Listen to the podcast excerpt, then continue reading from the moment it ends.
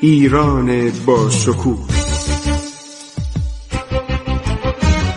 2800 سال تاریخ،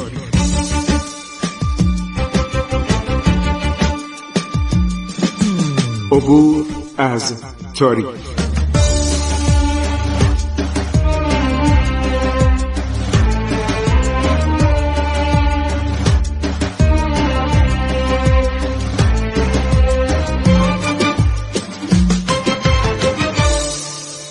بسم الله الرحمن الرحیم. من خسروه معتزد هستم. به شما شنوندگان عزیز رادیو جوان سلام عرض می کنم. برنامه رو ادامه میدیم با دوران سلجوقیان. ایران از قدیم الایام سرزمینی بوده که اقوام بسیاری به ایران آمدن، مهاجرت کردن، مثل آریایی ها در ایران ماندگار شدند و کاملا خلقیات ایرانی رو مهاجران بعدی هم داشتن، بهش میگن ایرانیزه شدن. این قصه خیلی مهمه که بعد علاقه شون به تمدن و فرهنگ و دانش ایران خیلی بیشتر از قبلی ها میشه. بنابراین سلاجقه یک امپراتوری بزرگی درست کردن که اینها چند تا برادر بودن و از همه مهمتر طغرل بود. گفتم شانس اینها آشنایی با خواجه نظام‌الملک بود و جالبه که خواجه نظام‌الملک خودش قبلا یکی از کارکنان وزیری به نام امیدالملک کندوری بوده. این اسامی رو به یاد داشته باشید، اینها خیلی مهمه. این طغرل که من دارم برای شما صحبت میکنم، فکر میکنم شما در سال چند بار از جلوی مقبرش رد میشید. در تهران شما به طرف شهردهی که برید یه جایی هست به نام برج طغرل، مقبره طغرل که در سن 70 سالگی بر اثر بیماری خونریزی شدید فوت کرد، در همین برج طغرل واقع در جنوب شهر تهران.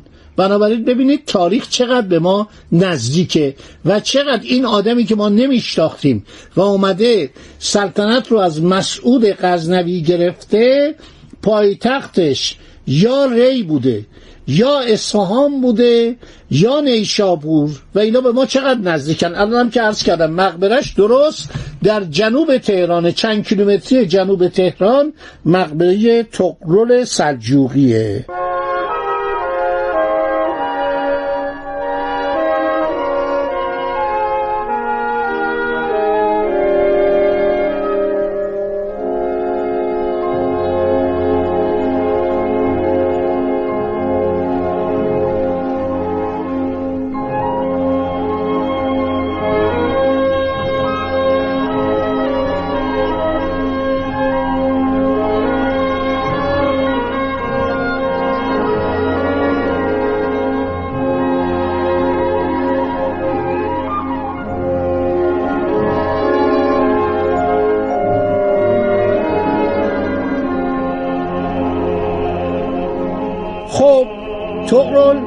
بر نواحی مرکزی و غربی ایران تسلط پیدا میکنه. با همکاری برادران و عموزادگان شهرهای گرگان و طبرستان رو میگیره و آخرین پادشاه دیلمی رو از ری و همدان بیرون میکنه. چون بر اصفهان دست پیدا میکنه، عاشق اصفهان میشه. چقدر آدم بازوقی بوده. حالا مردم اصفهان میدانن که قبل از صفویانم مدتها شهر اصفهان پایتخت امپراتوری بزرگ ارشد سلجوقیان بوده. یک روز رفتن ملاحان جیهون شکایت میکنن به نظام‌الملک که قربان حقوق ما رو ندادن، مدتیست الان ما 6 ماه حقوق نگرفتیم، چی کار بکنیم؟ ملاحان جیهون کجاست؟ در مونتا علیه ماوراءالنهر. یعنی شما میرید به طرف شمال شرق ایران، همینطور که میرید بالا تازه میرسید به رود جیهون که بعد از اونجا که رد میشید بهش میگن ماوراءالنهر، میرسید به رود سیهون که بعد از اون سرزمین ترکستان قدیم آغاز میشد، سرزمین خوارزم. اینا میرن میگن قربان حقوق به ما ندادن، ما ناراحتیم، چه کار کنیم؟ خواجه نظام‌الملک یه فکری میکنه، میگه من تمام محلهای شرقی که مالیات و حقوق و مستمری از اون محل تأمین میشه پر شده. من همه رو پرداخت کردم، تشریف ببرید انتکیه. انتکیه کجاست؟ در ترکیه امروز، بندر انتکیه که از بنادر دوران سلوکیه. گفت ما اونجا یک مأموری داریم، یعنی یک پیشکار مالیاتی داریم، پول داره، شما برید حقوقتون از ایشون بگیرید. این ملاحان ناراحت میشن، میگه آقا ما محلمون جیهونه، شما الان بخواید از جیهون سوار شید برید مثلا با اتوبوس به آنتکیه، فکر کنم 4-5 روز طول میکشه. فکر کنید اون موقع اینا بیچاره بدون اتومبیل، بدون وسیله، یا باید با پای پیاده برن یا با قاطر برن. گفتن آقا چرا این کار میکنید؟ خواجه نظامی رو گفت اولا پول نداریم، ثانیاً شما برید ببینید وسعت امپراتوری ایران چه اندازه است، از جیهون تا انتکیه. خب طغرل وقتی که اصفهان میگیره، سپس راهی آذربایجان و ارمنستان میشه و بعد به پایتخت برمیگرده. بعد میفهمه که خلیفه عباسی از سردار ترک لشکر خودش به نام بساسیری فرمان میبره. در آن روزگار شهر بغداد همچنان در اختیار دیلمیان بود. ملک رحیم دیلمی به نامش خطبه میخوندن. ایشون در سال 447 از ری عازم همدان میشه، بعد میره بغداد، دولت آل بویه رو، دولت شیعه آل بویه رو پایان میده. خلیفه رو دستور میده که به نام او خطبه بخوانن، یعنی به نام طغرل. ببینید چه امپراتوری چقدر داره بزرگ میشه، مثل دوران ساسانیان داره میشه. بعد از خلیفه میخواد با برادرزاده او خواهر آلپ ارسلان سلجوقی ازدواج کنه. برادرزادش کیه؟ باید پسر چَغری باشه یا چَغری، برای اینکه اینطور که من متوجه شدم طغرل فرزند نداشته و برادرزادشو آلپ ارسلان رو به سلطنت انتخاب میکنه. خلیفه این کارو میکنه. با این پیوند دو خاندان سلجوقی و عباسی به هم نزدیک میشن. طغرل فرمانروای نظامی است و سیاسی سرزمین‌های خلافت شرقی میشه. سرزمین‌های خلافت شرقی همونه که گایلسترنج، دانشمند معروف انگلیسی، در اواخر قرن 19 و اوایل قرن 20 کتابی به این نام نوشته. بسیار کتاب مفصل و جالبی هست که نشون میده خلافت‌های شرقی چه سرزمین‌های گسترده‌ای بوده. خلیفه به طغرل لقب سلطان الدوله و یمین امیرالمومنین اعطا میکنه، چون خلفا به خودشون میگفتن امیرالمومنین. طغرل لقبش میشه الملک المغرب و المشرق، پادشاه باختر و خاور.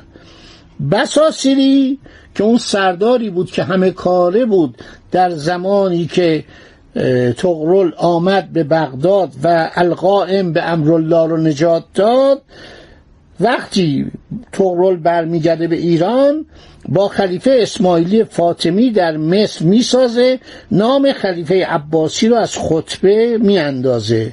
قائم به امرالله خلیفه عباسی بغداد رو ترک میکنه. بساسیری در بغداد نام المستنصر بالله خلیفه فاطمی رو به جای خلیفه عباسی در خطبه میاره. من یه نکته براتون میگم. یه عده‌ای بودن در آفریقا، قیروان، اینها کسانی بودن از اعراب که رفته بودن از سرزمین عربی به شهر قیروان در تونس کنونی. اونجا اومدن ادعا کردن که اینها از خلفای فاطمی، به نام خلفای فاطمی، و به دروغ نسب خود رو به دختر گرامی پیامبر بزرگوار رساندن، در حالی که نبود. بعدا معلوم شد که این نسبت سازی، این شجره سازی درست نیستش. این دولت فاطمی یه دولتی بود که با دولت عباسی در حال مبارزه بود و مدت زیادی بر سرزمین مصر حکومت میکرد. بعدا این سلسله فاطمی به وسیله صلاح الدین ایوبی از بین میره، ولی در اون 300-400 سالی که بود خیلی قدرت داشت و فرقه های فاطمیون تشکیل شدند و اینها با خلفای عباسی در بغداد و همینطور خلفای اموی در اندلس یعنی اسپانیا، چون یک شخصی به نام طاهر بن زیاد این اومد از فاصله کوتاه عرض شود که جبل طارق گذشت با قایق‌های کوچیک، با قایق و کرجی و اینا رفت و جنوب اسپانیا رو گرفت. عرب مسلمان تا پواتیه رفتن. پواتیه کجاست؟ در جنوب فرانسه که مجاور اسپانیاست. در اونجا یک شخصی به نام شال مارتل سردار فرانسوی اینا رو شکست داد و اینها اگر آزاد میموندن تمام اروپا رو میگرفتن. این بود که اندلس قسمت جنوبی اسپانیا بود که مدت 700 سال خلفای اموی یعنی شاخه‌ای از خلفای بنی امیه بر آنجا سلطنت میکردن تا حدود 1400 میلادی که بعدها این دولت‌های کوچک اسپانیا که مسیحی بودن اتفاق کردند، بر اینها جنگیدند، بنابراین از آنجا رانده شدند. این نکته جالبه که این بساسیری میاد میگه که من طرفدار خلفای فاطمی هستم. طغرل در این زمان در حال جنگ با برادرش ابراهیم ینال بود. وقتی ابراهیم ینالو کشت، شکستش داد و کشتش، به بغداد لشکر کشید، بساسیری رو کشت و خلیفه عباسی رو به بغداد آورد. و جالبه که بعد گفت حالا شما بیا و دختر جوان 16 یا 17 ساله خود را به عقد من در بیاور. خلیفه اول امتناع می‌کرد، اما یک سیاستمدار به نام امیدالملک کندوری، این اسم یادتون باشه، این آدم خیلی مهمه، درجهش بالاتر از نظام ملکه، ولی بعدها نظام الملک علیه این توطئه میکنه و این رو میکشه.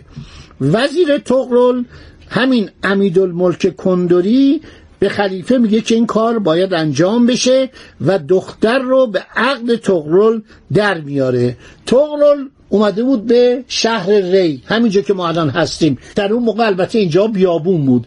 اصل کارم این شهر ری بود که حضرت عبدالعظیم نامیده میشد و بعدها دوباره در سالهای دهه 1300 کلمه تاریخی ری رو بر آنجا گذاشتن. دانشمندان رفتن کشف کردن که این شهر ری که اینقدر میگوین همین قصبه هستش که در نزدیک تهران و حضرت عبدالعظیم حسنی در آنجا مدفنش در آنجا قرار داره، در جنوب تهران. بنابراین دختر رو فرستاد، خلیفه دختر خودش رو فرستاد به ری، از بغداد آورده شد به ری. به محض اینکه دختر به ری رسید، طغرل 70 ساله که بیمار شده بود، بر اثر خونریزی شدید بینی در دولاب ری از بین رفت، مرد. دولاب کجاست؟ محله دولاب، در اونجا میمیره. بعد میبرنش در شهر ری دفنش میکنن. این برج طغرل این دفعه از کنارش رد شدید نگاه کنید، این یک تاریخی است که دارد به شما نگاه میکند. این وقایع اتفاق افتاده. خب دوستان، باز هم برنامه ما در اینجا به پایان رسید. انشاءالله در برنامه بعدی دنباله ماجراها رو خواهم گفت. روز خوشی داشته باشید. عبور از تاریخ.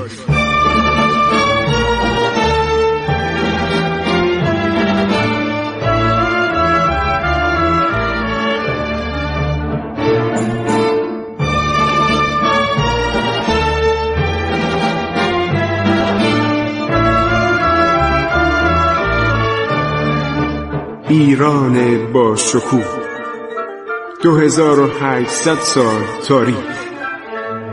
سرگذشت ایران ما به روایت خسرو معتزد.